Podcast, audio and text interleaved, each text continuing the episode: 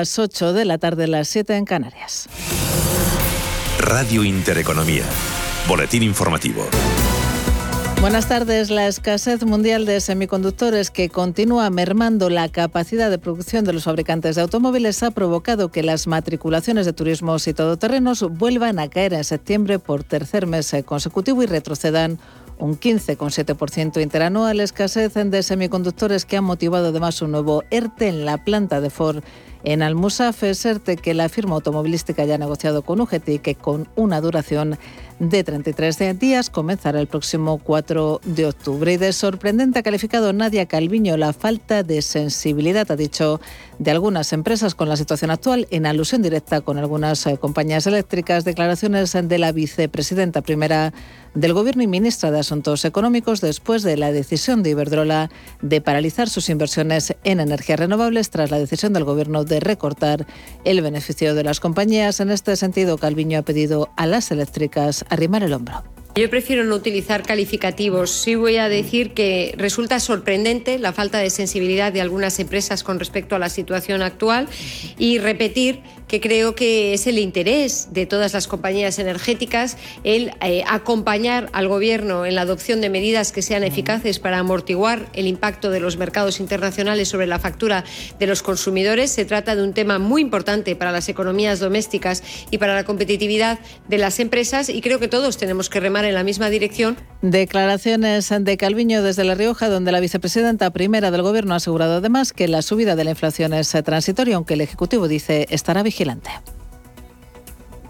Tendremos, por supuesto, que seguir muy vigilantes del alza de los precios energéticos, como he señalado anteriormente, tomando medidas que amortiguen el, posible impacto negativo sobre las eh, economías familiares y sobre la competitividad de las empresas y eh, tratar de restablecer cuanto antes los problemas que existen en las cadenas de valor globales que también subyacen a este, este alza de los precios. Precio de la electricidad que se relajará mañana, el megavatio hora bajará casi un 20% hasta los 163,65 euros a pesar de esta bajada, mañana será el sábado más caro de la historia después de que hoy el coste del megavatio haya superado los 200 euros en el mercado mayorista. Situación que ha llevado al Ministerio de Transición Ecológica a lanzar la reforma de la tarifa regulada de la luz que tiene contratada más de 10 millones de hogares. El departamento que dirige Teresa Rivera ha pedido a los principales agentes del sector, desde empresas a consumidores, que le trasladen sus opiniones sobre cómo debería llevarse la reforma en un plazo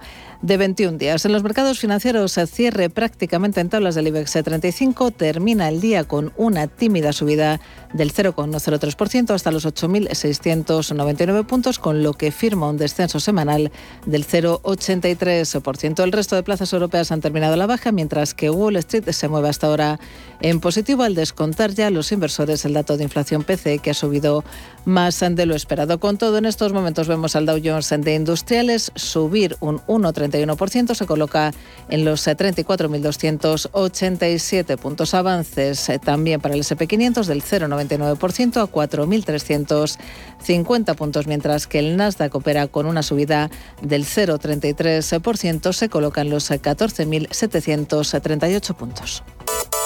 Otras noticias. Sanidad ha notificado 2.037 nuevos contagios de coronavirus y 48 fallecidos en las últimas 24 horas. La incidencia acumulada baja un punto hasta los 58 casos por cada 100.000 habitantes. Y el volcán de La Palma incrementa su actividad. Dos nuevas coladas separadas entre sí por apenas 15 metros han emergido en la madrugada de este viernes del volcán de Cumbre Vieja en La Palma. Se trata de una nueva boca doble, según han informado fuentes del Instituto Geológico y Minero de España, situada a unos 450 metros al norte del cráter. La lava que emiten es muy líquida y ha ganado terreno en dirección oeste, a cuyo paso ha arrasado con más edificaciones. Continúan escuchando Radio Intereconomía, se quedan ya con Mirella Calderón y Visión Global. La información volverá dentro de una hora.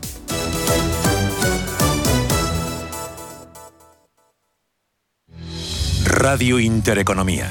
Información económica con rigor, veracidad y profesionalidad. Nuestros oyentes son lo que escuchan. Estrictos, precisos, honestos, competentes y capacitados. Di que nos escuchas. Intereconomía, la radio que se identifica con sus oyentes.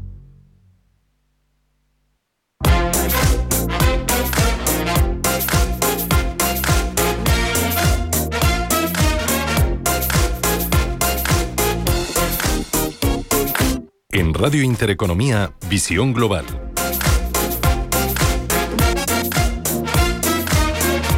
Pasan cinco minutos de las 8 de la tarde, una hora menos en Canarias, y arrancamos la última edición de la semana de Visión Global.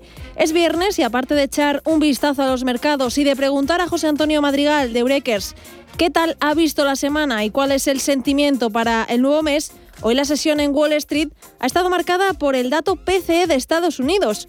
Esta es la medida de inflación favorita de la Fed y aunque no ha dado ningún susto, está en 3,6%, un nivel no visto en muchos años y con muy pocas perspectivas de bajar. Otras referencias económicas de la jornada son el PMI y el ISM manufacturero. En el caso del primer indicador ha subido hasta el 60,7 frente al 60,5 previo y previsto. En cuanto al ISM, ha crecido hasta el 61,1 desde el 59,9 anterior y por encima del 59,6 calculado por los expertos. Con todo esto, vemos alegres a los índices americanos. El Dow Jones avanza un 1,37% hasta los 34.308 puntos. El SP500 repunta un 1% hasta los 4.351 puntos y el Nasdaq eh, avanza un 0,5% hasta los 14.522 puntos. Y entre los valores destaca hoy Merck Co., que sube un 9,4% después de que se haya confirmado que el medicamento oral experimental de la compañía para la COVID-19 reduce en alrededor del 50% la posibilidad de hospitalización o muerte para los pacientes con riesgo de enfermedad grave en un estudio. Al otro lado del Atlántico, en las bolsas latinoamericanas, vemos signo mixto. El Merval argentino avanza un 0,39% hasta los 77.663 puntos. El Bovespa en, Brasil, en los 112.854 puntos, eh, repunta un 1,69%. El IPSA chileno rebaja un 0,87 su cotización hasta los 4.324 puntos. Y el IPC mexicano se deja un 0,8 hasta los 50.967 puntos. En el mercado de divisas y materias primas, como lo vemos hoy. Estefanía Muniz, muy buenas tardes. Muy buenas tardes, Mireya. Pues el euro hoy vuelve a la senda positiva después de que mejorara el ánimo en los mercados financieros y que la inflación de la zona del euro llegara en septiembre al máximo desde 2008. Con todo, ahora lo estamos viendo cotizar en los 1,15 dólares con una subida del 0,14% y la libra, por su parte, sigue con el buen tono de la semana. Se anota un 0,66% y cotiza por encima de los 1,35 dólares.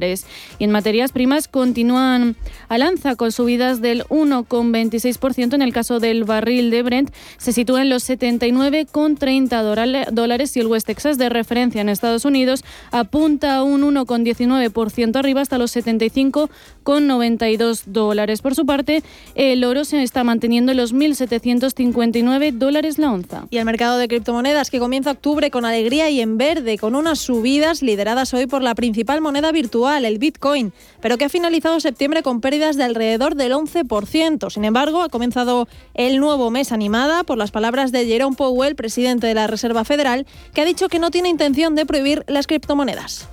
No intention to en su comparecencia ante el Congreso, Powell ha dicho que se había expresado mal cuando trató de explicar la posición del regulador respecto a la regulación del mercado de las monedas digitales a principios de julio. Una noticia a la que se suma la del gobierno iraní, que levanta la prohibición de la minería de criptomonedas y ha permitido que los mineros con licencia reanuden su actividad. Con todo, vemos al Bitcoin avanzar un 9,93% hasta los 47.638 dólares. En los 3.270 dólares eh, cotiza el Ethereum con un avance del 9,20% y el Ripple en los 1,02 dólares repunta un 8,5%. Así van los mercados y así va la economía y ahora buscamos el análisis. El análisis del día con visión global.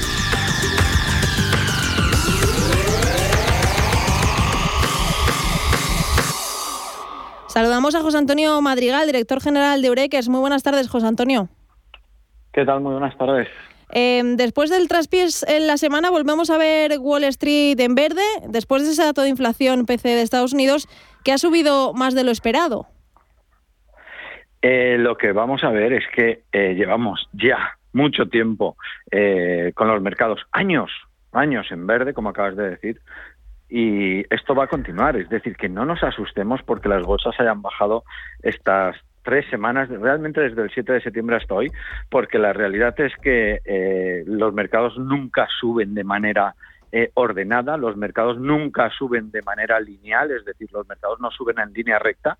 Esto es algo que ya dijo Dow en 1896, cimas y valles superiores a los anteriores, y desgraciadamente es cierto que nos encontramos ante una bajada de las más grandes de los últimos del último año, ¿vale? Estamos hablando cerca de un 6% de bajada desde ese día que acabo de nombrar, desde el 7 de septiembre, pero la realidad es que eh, no hay de qué preocuparse. Cuando uno es un inversor de éxito, lo que tiene que pensar es en esos sectores que lo hacen bien, en esas compañías que lo hacen bien, en esos países que lo están haciendo bien, que a pesar de que, bueno, se diga si eh, sobre la inflación, se diga también si pagará o no pagará eh, la deuda que tiene, se diga o no qué va a pasar con el dólar. Bueno, la realidad es que hasta este mismo instante, por lo menos hasta hace tres semanas, la realidad es que eh, eh, el mejor momento para la bolsa de Estados Unidos era hasta el 7 de septiembre, pues esta fecha. Es decir, estamos hablando de un mercado que en los últimos años, desde, desde marzo del año 2009, estamos hablando ya prácticamente de 12 años y medio, sin parar de subir, y que esto lo normal es que continúe. Algunos dicen que 12 años es mucho. Yo puedo asegurarte que hemos visto en, datos históricos de la bolsa americana eh, eh, muchos más años. Es que no sé si recuerdo que fueron 29 o 30 años la vez que la tendencia continuó eh, sin parar de subir. Quiero esto decir que no nos preocupemos si vemos los mercados un poquito en rojo o si llevamos tres semanas eh, pues que los mercados han caído. Es cierto que algunas personas también pueden decir, oye, pero es que nos encontramos en precios de hace tres meses, ¿no? En precios eh, eh, pues prácticamente de hace 90 días naturales. Bueno, pues sí, esta es la realidad, pero también es cierto que no hay que pensar ni ponerse nervioso porque los mercados bajen unos días, unas semanas, o me atrevo a decir, si me permites, si algunos meses también cae la bolsa americana, que no nos preocupemos, que el signo de salud que tiene la economía estadounidense, yo creo que hasta el momento no ha habido ningún pero. Hasta el momento, hasta el momento. Eh, y a pesar eh, de que septiembre ha sido un mes, pues eso, como hemos dicho, renqueante para los índices del mercado americano, eh, ¿cuál es el sentimiento para octubre?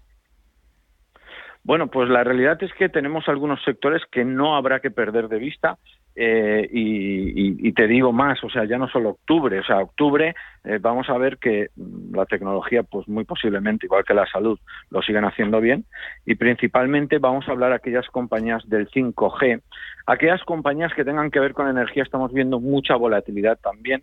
Y unas compañías que, bueno, lo llevan haciendo muy bien ya un par de años y que lo seguirán haciendo muy bien, y hemos hablado en algunos otros programas, es el tema de la ciberseguridad. Estamos viendo que ahora uno de los problemas más grandes que van a tener los países, ya no estoy hablando de que nos roben el dinero a particulares porque se meta un virus en el ordenador o se meta un virus en nuestros móviles. Es decir, es que tenemos un problema grave con la información que tienen los países, esa información eh, que puede ser tan sensible ¿no? o tan comprometida, esa información que tienen los bancos sobre nosotros y que podría verse eh, mm, perjudicada si algún hacker lograra acceder a, esos datos. Y hay que entender que estos hackers no paran de intentarlo. Por lo tanto, vamos a vivir los próximos meses, muy probablemente eh, trimestres incluso, ¿por qué no años?, eh, que la ciberseguridad siga subiendo. Pues yo, yo, me atrevería a decir de forma desorbitada, porque es que le queda todo un camino por crecer. Hay que recordar que tan solo hace unos años no nos atrevíamos a poner nuestra tarjeta de crédito en Internet y estamos hablando de simplemente hace 6, 8 años, es decir, las personas hace 6 o 8 años no nos atrevíamos a, pagar prácticamente por Internet. Bueno, llegó la compañía que todos sabemos, Amazon, y, hizo que esto fuera algo fácil, que, que pusiéramos nuestra tarjeta y, bueno, podríamos comprar de verdad sin tener que desplazarnos. Bueno, pues la realidad es que las personas nos confiamos y empezamos a poner nuestras tarjetas de crédito en Internet. Hemos visto también crecimientos de compañías, pues, o sea, Mastercard, Visa, eh, PayPal, o sea, compañías de pagos electrónicos. Hemos visto también cómo han crecido en los últimos años. Y es que cada vez el comercio electrónico no para de crecer, evidentemente, si el comercio electrónico continúa subiendo, también, como no, estas compañías que se dedican al pago de, transferencias, al pago de, bueno, llevándose un pequeño, una pequeña comisión o, un pequeño interés, si en caso de que hagan crédito, a través de estos pagos, la realidad es que hemos visto compañías que se han revalorizado, estamos hablando de hasta por 20 veces en, los últimos años. Por lo tanto, vamos a fijarnos en esos sectores que tienen futuro, como pueda ser el de pagos electrónicos, como pueda ser el de la ciberseguridad. Y vuelvo a repetir, salud y tecnología, muy posiblemente eh, también los veamos subir próximamente. Ya nos has dado algunas pinceladas ahí, pero ¿algún valor en concreto? ¿Algún valor en concreto? De recomendación eh, para empezar el mes. A ver, eh, ya sabes que no soy muy dado a dar recomendaciones, pero la realidad es que si cualquier persona se pone un poquito, un poquito a investigar, un poquito solamente pone empresas de ciberseguridad cotizadas en bolsa, enseguida va a tener eh, grandes compañías del mundo eh, cotizadas. Una recomendación sí que puedo decir, es decir, hay algunas personas, por ejemplo, que la bolsa americana les sabe mal invertir por el cambio euro-dólar, o bueno, pues en Alemania también tienen compañías de ciberseguridad que podrían invertir en ellas y estarían en euros. Solamente hay que hacer una pequeña búsqueda y enseguida encontraremos esos valores que además los vamos a, a encontrar rápidamente porque lo más importante es que estén en máximos históricos. Eh, eh, esta es la máxima principal para entender que estamos en un valor que sube, es decir, no se nos ocurra comprar nada que está bajando. Esto, esto es una máxima súper importante, es decir, las cosas que bajan, pues hemos visto cómo Bankia bajó, cómo Popular bajó, hemos visto cómo Abengoa bajó, es decir, y, cuánto, y cuánto llegan a valer, pues algunas, en el caso de las tres que he dicho, dos han llegado a valer cero. 0-0 y perderlo todo. Y daba igual que las compraras a 30, a 20, a 10, a 5, a 3, a 2, a 1 o a cero y medio. Daba igual y la gente lo perdió todo. Por lo tanto, hay que hacer todo lo contrario. Vamos a comprar esas compañías que están en la parte alta. ¿Por qué? Básicamente por unas cosas muy sencillas y es porque no hay ninguna duda que la tendencia es a subir. Y si queremos ser ganadores en bolsa, tenemos que comprar acciones que en el futuro vayan a subir, es decir, no, no, no acciones que tiendan a bajar. Esto hmm. Eh, tendencia alcista y tendencia bajista es lo primero que se debe de aprender cuando uno eh, quiere hacer inversiones de bolsa, por lo tanto, vamos a coger esas compañías, no solo que están en una tendencia alcista, sino más fácil todavía, vamos a buscar las que están en máximos históricos. Un ejemplo muy rápido, volviendo a la calle. Eh, la luz, vimos que en 40 tocó máximos históricos hace dos, tres años, no, perdón, tres años ya, eh, que llegaron a pedir la dimisión del presidente. Bueno, después de 40 llegó a 80, después a 100, después llegó a 120, esto es una locura, después llegó a 150, esto es una locura, hace dos semanas 170, esto es una locura, y hoy supera los 200. Quiero decir con esto que cuando una tendencia está en movimiento, lo más fácil es que continúe. Por lo mismo que ha pasado con los precios de la luz, pasa con el precio de las acciones. Cuando vemos las acciones en máximos históricos, es el momento de apostar en esas acciones evidentemente gestionando los riesgos, evidentemente poniendo un stop, pero ya de entrada lo tenemos muy fácil si compramos una acción que lo normal y lo natural es que suba. Mm. Pues José Antonio Madrigal, director general de Eureques, apuntamos todo y tomamos nota. Gracias como siempre por el análisis y feliz fin de semana.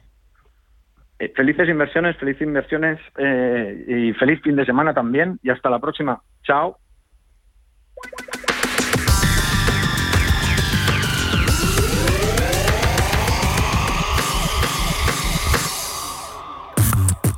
Corte inglés los descuentos top. La mejor selección de marcas top de moda, deportes, hogar, electrónica con hasta un 20% de descuento. Easywear, Dustin, Bra, Adidas, Neck and Neck, Hushell, Under Armour, Samsung y muchas más. Disfruta de descuentos top, hasta el 20% de descuento. Tus compras en tienda web y app del corte inglés. Si caminas solo, irás más rápido. Si caminas acompañado, llegarás más lejos. Luna Sevilla es su asesor patrimonial de referencia. Prestando nuestros servicios como agentes de Caser Asesores Financieros, somos una empresa con amplia experiencia profesional y una clara apuesta por la formación de calidad, la información transparente y objetiva y por el asesoramiento financiero personalizado y continuado. Si desea más información, visite lunasevilla.es o llámenos al 91 762 3442. Información internacional. CaixaBank patrocina este espacio.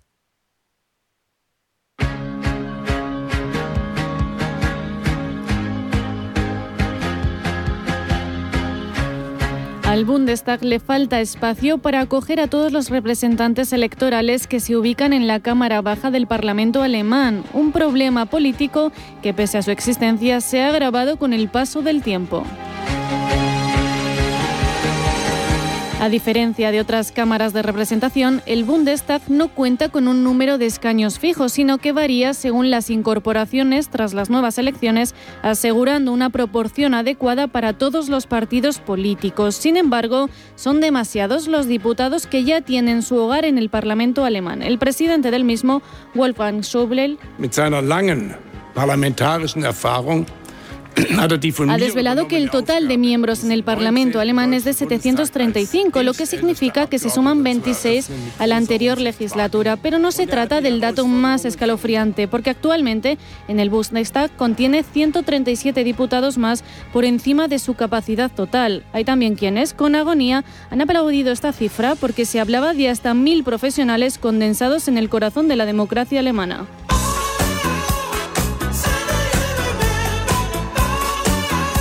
Un sistema que ha funcionado hasta los años 70 con el bipartidismo, pero ahora sin partidos dominantes con los democristianos y los socialdemócratas que rondan el 25% del voto y otros tres en la horquilla del 10% al 15%, los verdes, los liberales y la derecha populista, darles el peso que les corresponde exige seguir aumentando los asientos, unos asientos que se han visto aglomerados por la victoria de Olaf Scholz, presidente del Partido Socialdemócrata. Con las nuevas incorporaciones, el Bundestag está inflado, es demasiado caro y está perdiendo eficacia. Y todo ello cuando su flujo normal debería ser de 598 diputados. Los ciudadanos emiten dos votos, uno para elegir con un mandato directo y otro en el que se marca la cruz de un partido político. Pero las reglas de proporcionalidad de la ley electoral obligan a compensar a los partidos colocando al Parlamento alemán en el segundo más grande detrás de China.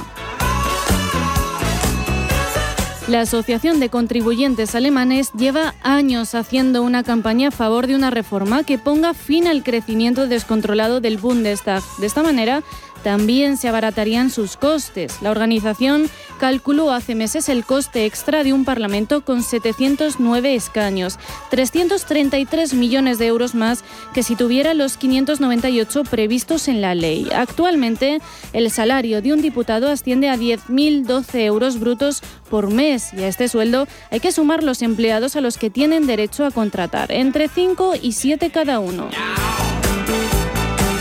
La nueva era post-Merkel en Alemania ha llegado y es el turno de los socialdemócratas de Olaf Scholz en un Bundestag que está a punto de estallarle las costuras.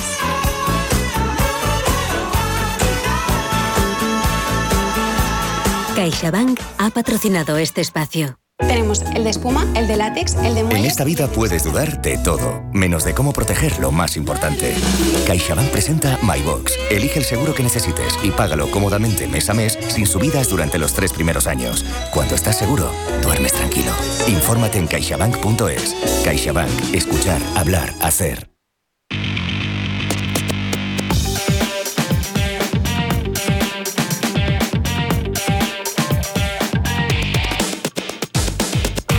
8 y 23 de la tarde y comenzamos el repaso a los diarios internacionales en la prensa británica. The Times abre con la pastilla antiviral de la farmacéutica Merck, que según las investigaciones reduce a la mitad necesitar tratamiento hospitalario y las muertes por COVID-19. The Guardian lleva la crisis de la cadena de suministro inglesa y los retrasos de la licencia de vehículos pesados y se pregunta quién tiene la culpa y el artículo más leído del Financial Times trata que las reformas de inmigración posteriores al Brexit de Boris Johnson comienzan a afectar. En la prensa francesa, Le Monde anuncia nuevas medidas previstas para las elecciones presidenciales de 2022. Jean-Luc Mélenchon es líder de Le France y candidato a las elecciones presidenciales.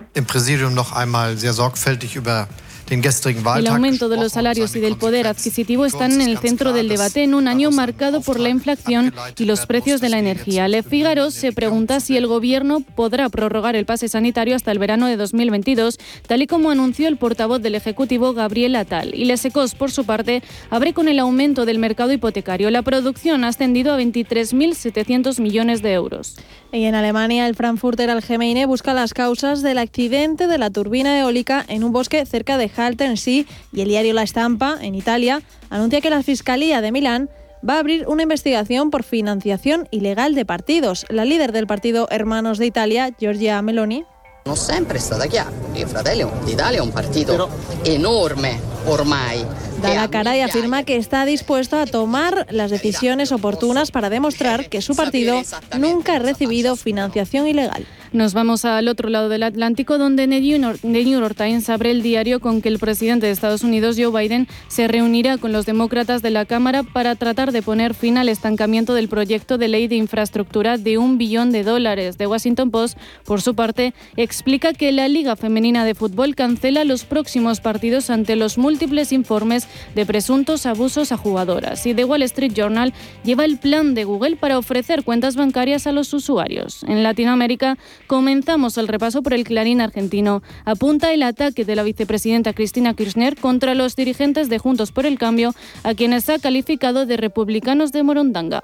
Ninguno de nosotros se fue del país para eludir la, acción de la justicia. Todos pusimos la cara y el cuerpo y nos vienen a dar lecciones de república. ¿Qué república era aquella? República de Morondanga era. En el Universal de México, el presidente Andrés Manuel López Obrador ha aseverado que no se puede atribuir a la violencia organizada la culpa por el incendio de la discoteca de Baby O en Acapulco. Entonces, es un incendio, eh, no se puede atribuir a la delincuencia organizada sin pruebas, porque incluso el dueño habló de que nunca lo extorsionaron. Y terminamos el repaso con el brasileño Globo que anuncia el nuevo cargo del exministro de Salud, Eduardo Pazuelo. Se convierte en asesor de la Secretaría de Asuntos Estratégicos del presidente Bolsonaro.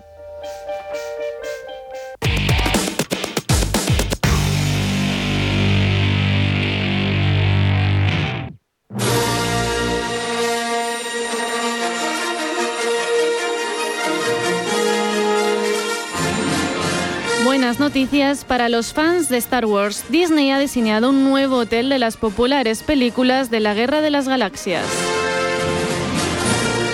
A partir de marzo, los visitantes de Walt Disney World en Florida podrán participar en una experiencia totalmente inversiva, nunca vista antes en los parques temáticos. Con una estructura similar a un crucero, los viajeros dormirán a bordo del llamado Star Wars Galactic Star Crusher. Los más fans de Disney tendrán acceso privilegiado para reservar una estancia en la nueva experiencia similar al crucero. Los miembros del programa de Disney Vacation Club, los titulares del pase anual de Disney y aquellos que contengan la visa Disney tendrán la oportunidad de reservar con antelación. Dormir en Galactic Star Cruiser es vivir la experiencia Star Wars en una nave espacial con los mismos personajes con los que hemos crecido. Como el mítico R2D2. Además, no será un hotel típico porque los organizadores ya han establecido una estancia ideal de dos noches para vivir una experiencia completa. Y eso, lógicamente, se extiende al precio. Para dos adultos, el precio de una visita al Star Cruiser costará 4.809 dólares por dos noches, según los precios de muestra publicados por Disney.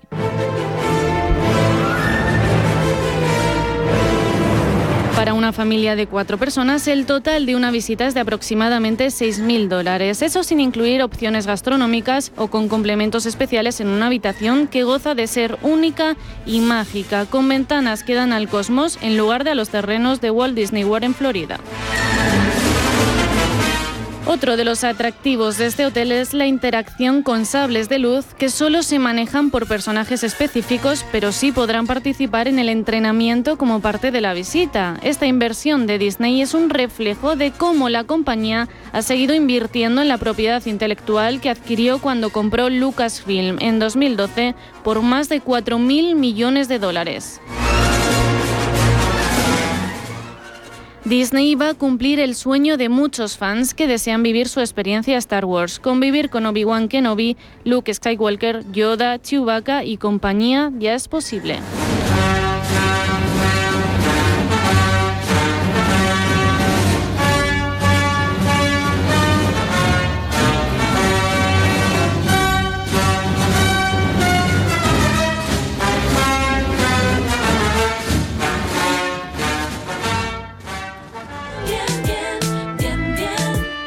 Secretos para estar bien. En Bienestar llevamos más de 20 años comprometidos con todo lo que significa disfrutar de una alimentación saludable. Descubre el nuevo Bienestar, El Pozo. ¿Interesado en bolsa? ¿No quieres pagar comisiones? XTB es tu broker. Compra acciones y ETFs en cualquier mercado con 0 euros de comisión hasta 100.000 euros. Abre tu cuenta 100% online en solo 15 minutos. xtb.es. Riesgo 6 de 6. Este número es indicativo del riesgo del producto, siendo 1 indicativo del menor riesgo y 6 del mayor riesgo.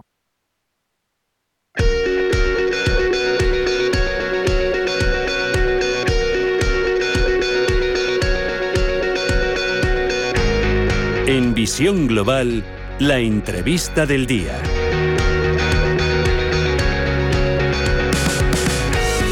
El 15 de marzo de 2020 supuso un punto de inflexión para, para la humanidad, para la sociedad en general, por culpa de la COVID-19. Adelantó determinados procesos como el teletrabajo, la formación online.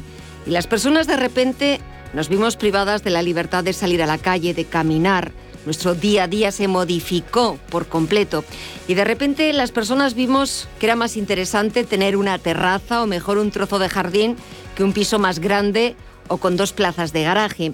Así, y desde hace casi ya dos años el sector de la construcción está actualmente en lista de espera de meses para rehabilitar esa vieja casa de campo, quitar un poquito de espacio del salón para darlo a, la terraza.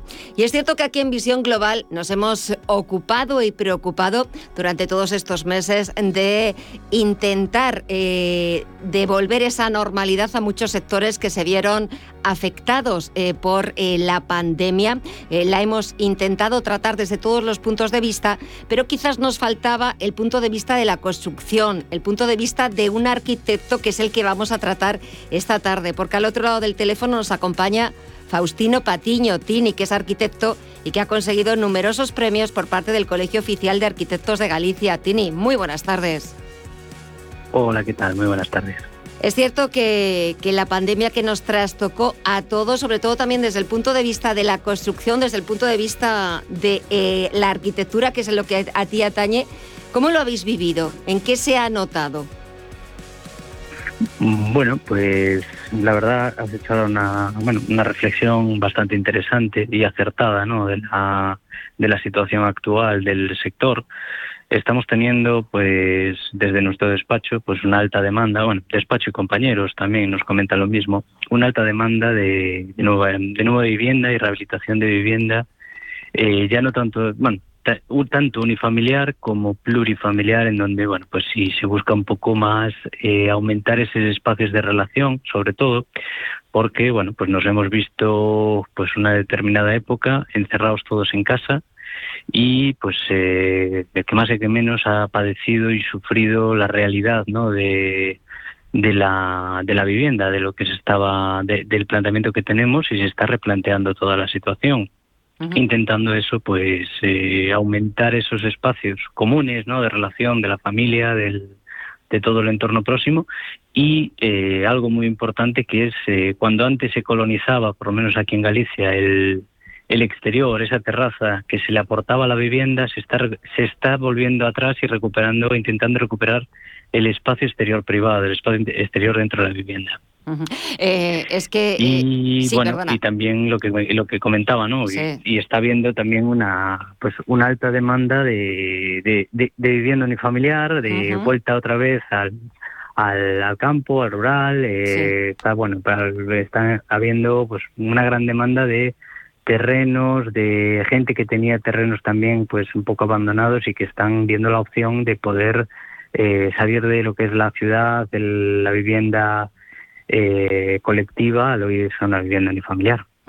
No, lo que te iba, lo que te iba a, preguntar antes, eh, mientras estaba escuchando, eh, de que la gente sigue busca, lo que busca ahora es jardines, es terrazas, es mucho más hacer vida en el exterior y no me extraña porque es cierto que después de esos meses tan terribles que, tuvimos que sufrir de no poder casi salir a la calle, es cierto que nos hizo cambiar un poco el concepto que teníamos de vivienda, mm, de un piso, de una gran ciudad, por buscar esos espacios mucho más abiertos donde pues quizás la gente sobrellevó mejor ese confinamiento, pero ya no solamente eh, desde ese punto de vista, sino que también luego las casas en la ciudad, en el campo, hemos tenido que compartirlas y eh, hacer de ellas múltiples espacios, porque no solamente era una casa, un domicilio donde vivía la familia, sino también era gimnasio, era escuela, era eh, teletrabajo, muchísimos espacios en una misma zona. ¿Eso cómo se,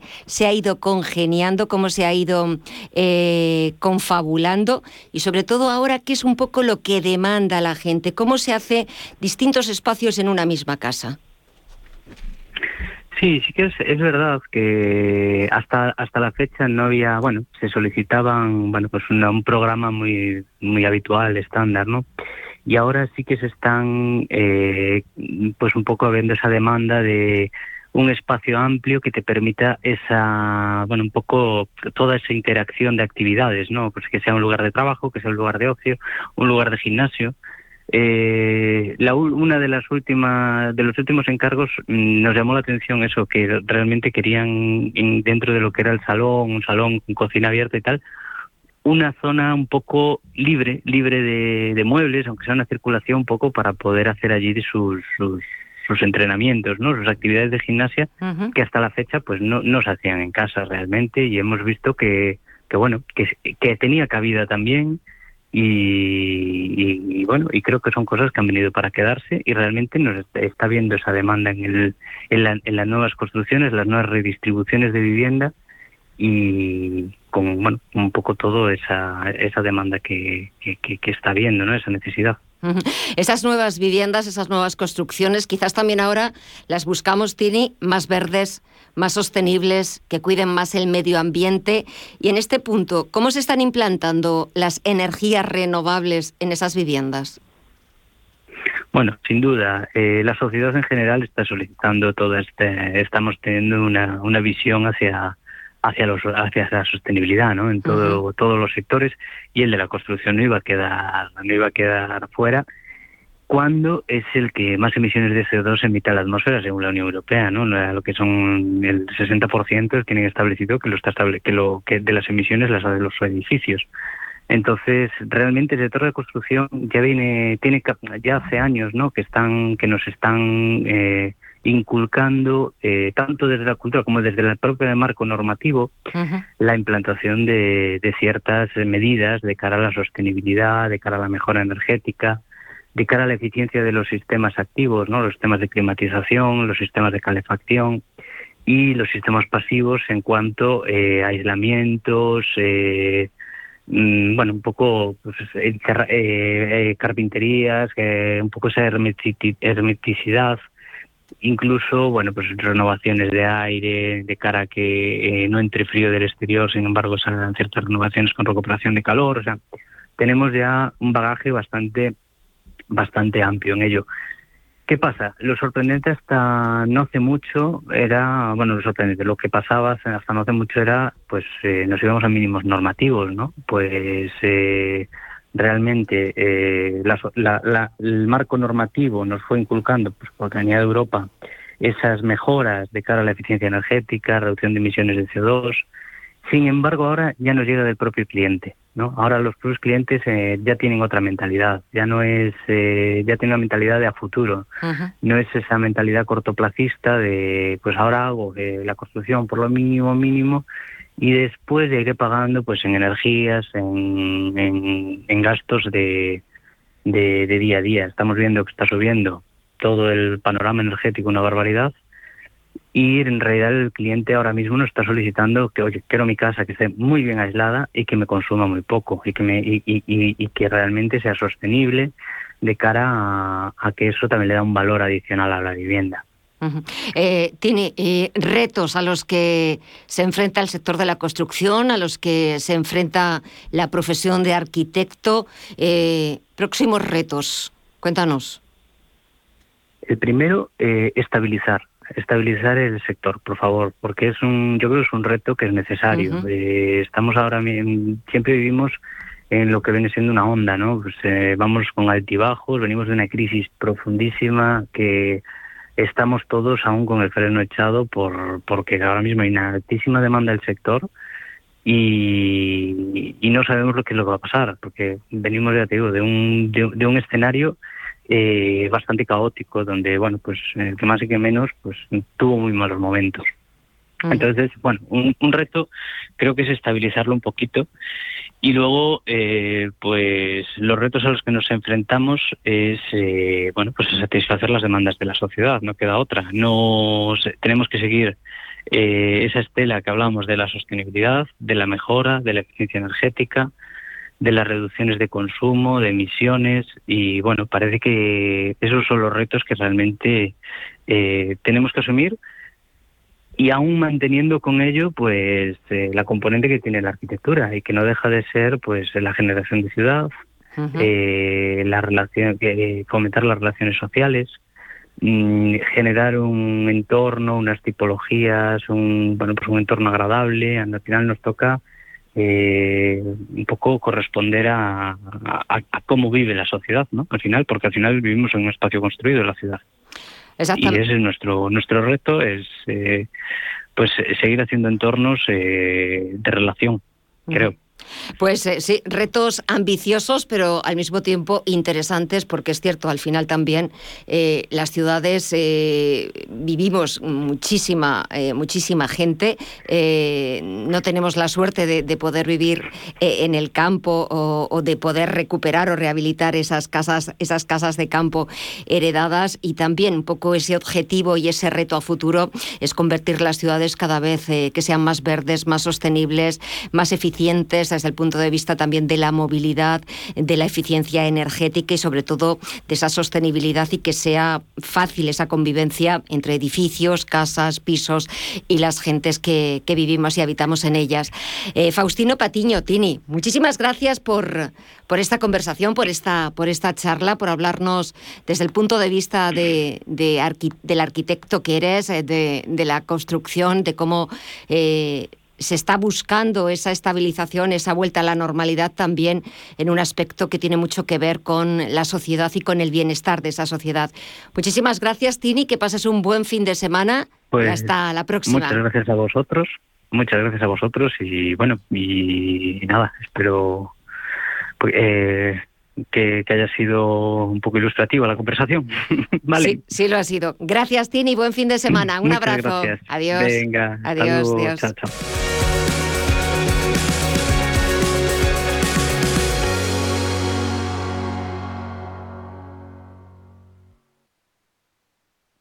Histórica, inolvidable, emocionante. Ópera Los Comuneros. Más de 90 artistas en el escenario, con siete grandes figuras de la lírica internacional. Cuerpo de baile, la Orquesta Sinfónica de Castilla y León, dos coros líricos y una espectacular puesta en escena. Una ópera que hace historia. Una actividad de El Tiempo de la Libertad, Comuneros Quinto Centenario. Consulta fechas en tu ciudad en 1521.es.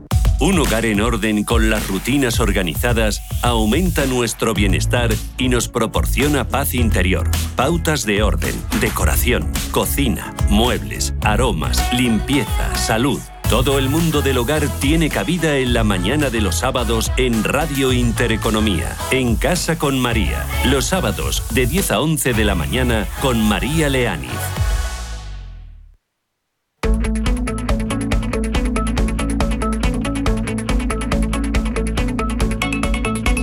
En Visión Global, Agenda Cultural. Primer viernes de octubre y como siempre repasamos los planes que podemos hacer el fin de semana, empezando por las carteleras. James. El destino vuelve a unirnos. Ahora tu enemigo es mi enemigo. ¿Cómo es posible?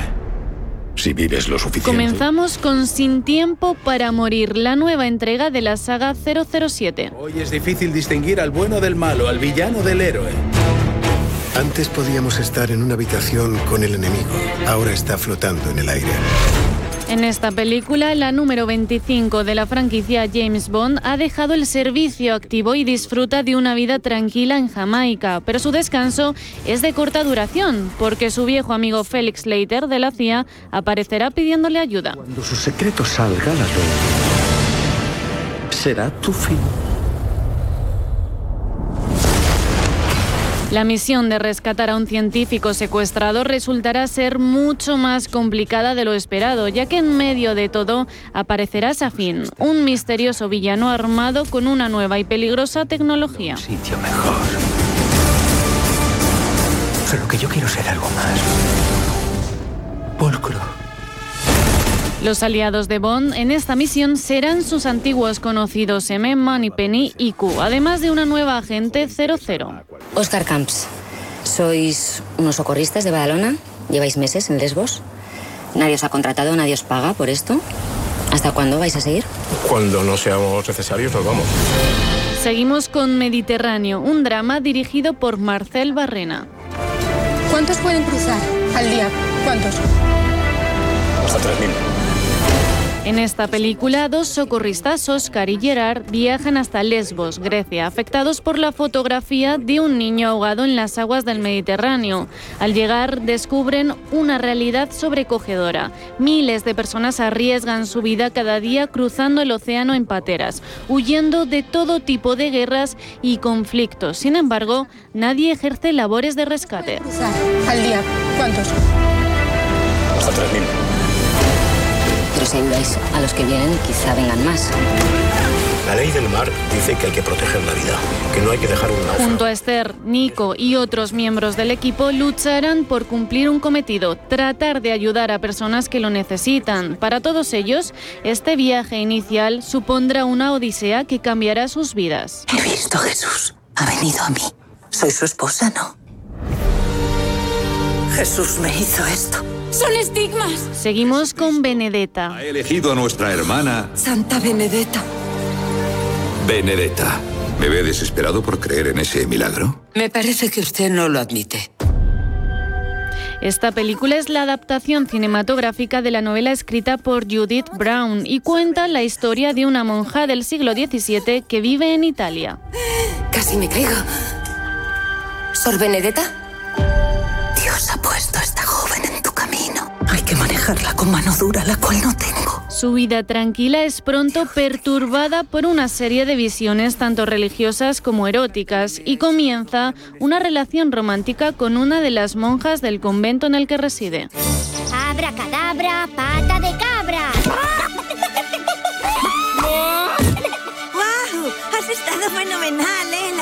Y acabamos con una peli para los pequeños de la casa, Vela y el circo mágico. ¡Bingo! Vamos a montar nuestro propio circo, el Circo Jardines del Sol. ¡Sí! Donde la amistad es para siempre. ¿Quiere participar? Me encantaría. Eres mi... Bella está organizando un circo para su mejor amigo Henry, ya que nunca antes ha estado en uno. Está muy emocionada y espera ser la atracción principal con un fantástico truco de magia. ¿Es una Victor Surprise? Sí. Toma, pruébala. ¡Vaya pasote! Durante la historia tendrá que ver cómo su mejor amigo queda asombrado por un chico nuevo y le hace elegir entre ella o el nuevo chico. La película es un viaje por carretera donde tres niños aprenden la verdadera magia de la amistad. Summertime in Virginia was an oven. All the kids eating ice cream with their cousins. Este 1 de octubre se vive en Madrid la Noche de los Libros 2021. Conversaciones, encuentros con autores, cuentacuentos, conciertos, talleres, lecturas dramatizadas, performance, actividades para todos los públicos y muchos libros. Don't act like you there when you. Este año la cita evocará los años 20 del siglo pasado y contará con centenares de actividades gratuitas en torno al libro y la lectura en toda la región. Todo con el lema Madrid a la vanguardia.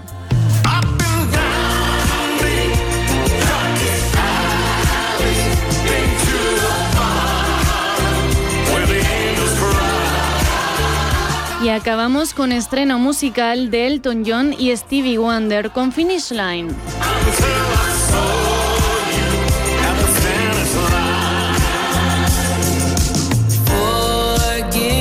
La leyenda del pop sigue compartiendo avances de su disco The Lockdown Sessions y ahora le toca su colaboración con el legendario Stevie Wonder, que sin duda marcará el repertorio del álbum.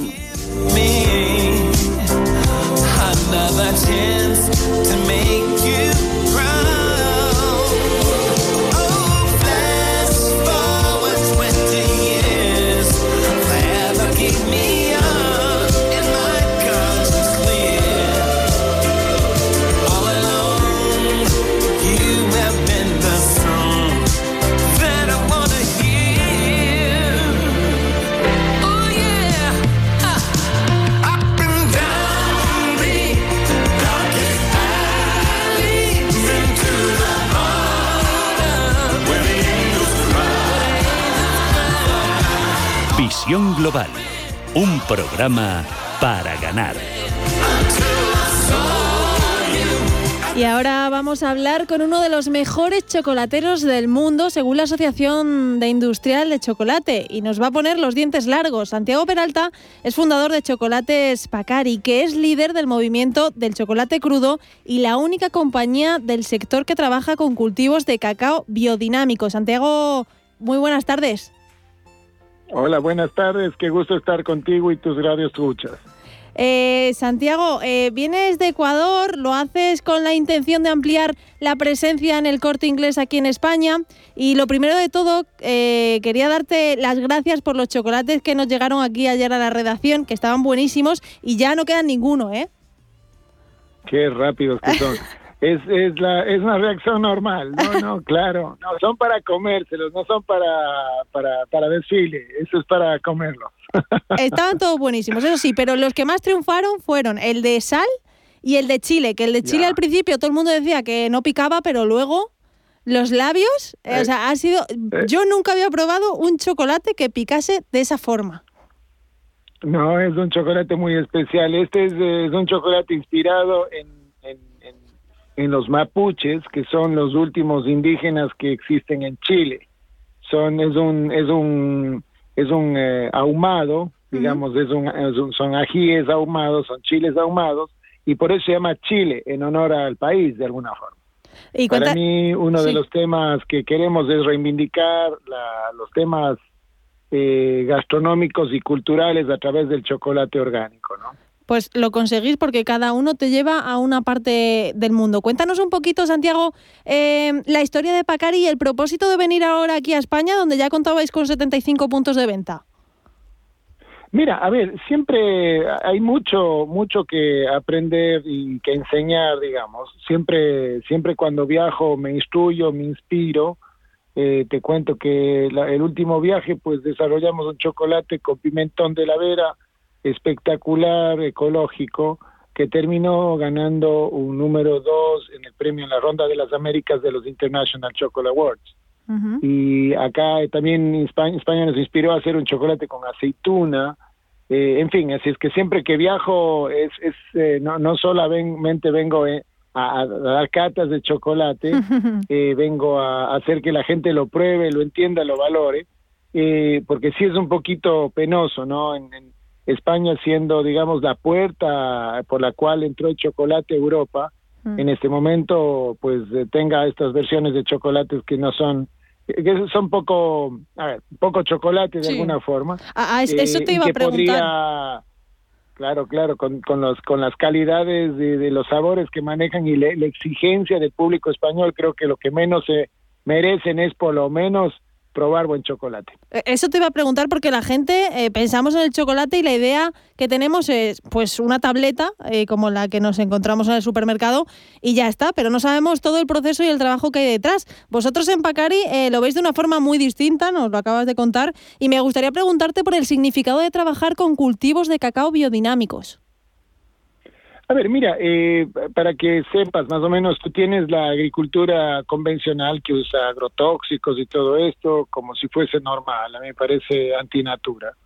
Eh, después viene la orgánica, todo lo que hacemos es bio, y después de eso, pues la, biodinámica y es una técnica de homeopatía para agricultura eh, que mejora la calidad de, bueno, a ver, el vino más caro del mundo es un vino de, no sé, más de 30 mil euros, se llama Romene Conti, es biodinámico. Es, es, todo, es una ciencia que se utilizó muchísimo en el tema, en la, producción de, de, la vid y de, de, buenos vinos. Decir, es que estamos aplicando lo mismo al chocolate ya hace unos buenos 10 años. Y la verdad, eh, hemos tenido estupendos éxitos, hombre, hemos ganado más de más de 370 premios en, el International Chocolate Awards, que es un poco como el olímpico del chocolate. Así es que el tema del, del, de la agricultura biodinámica es algo que se conoce lamentablemente poco en España, pero mm. poco a poco va a venir. Mm. Eh, igual, igual la idea era buscar sabores extraordinarios y desarrollar el mejor cacao, ¿no? Mm, pues eh, y mostrar todos estos sabores que el cacao en sí tiene, porque eh, estamos acostumbrados a cacaos de África, cacaos que del mundo especialistas se llaman cacaos de bulto, y no hemos probado los cacaos finos, que son estos que tienen todos estos sabores especiales, ¿no? Floral, frutal, caramelo, nuez en el chocolate solamente por su propia naturaleza, hmm. como buenos vinos, digamos.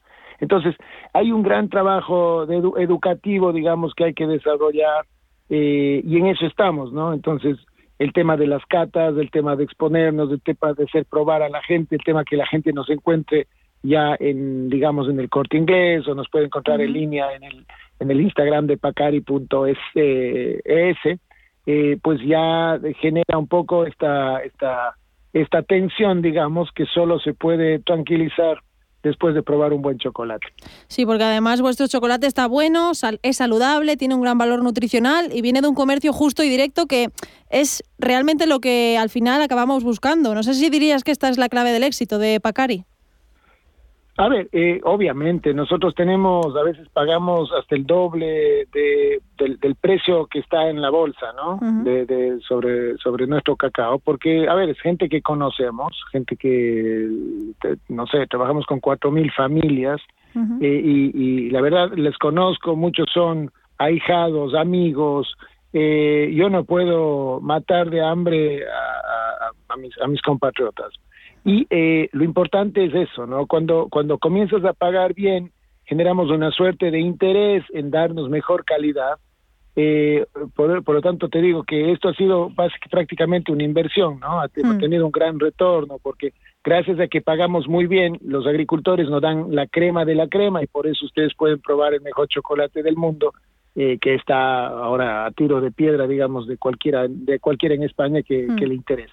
Pues eh, es, un círculo virtuoso lo que estamos hmm. generando. Pues desde aquí solo nos queda daros la enhorabuena y desearos muchísima suerte con todo lo que tenéis por delante. Santiago Peralta, muchas gracias por atendernos, acercarnos un poquito más al chocolate saludable y por dejarnos degustarlo. Un abrazo. Un abrazo. Chao, Mireya, gracias.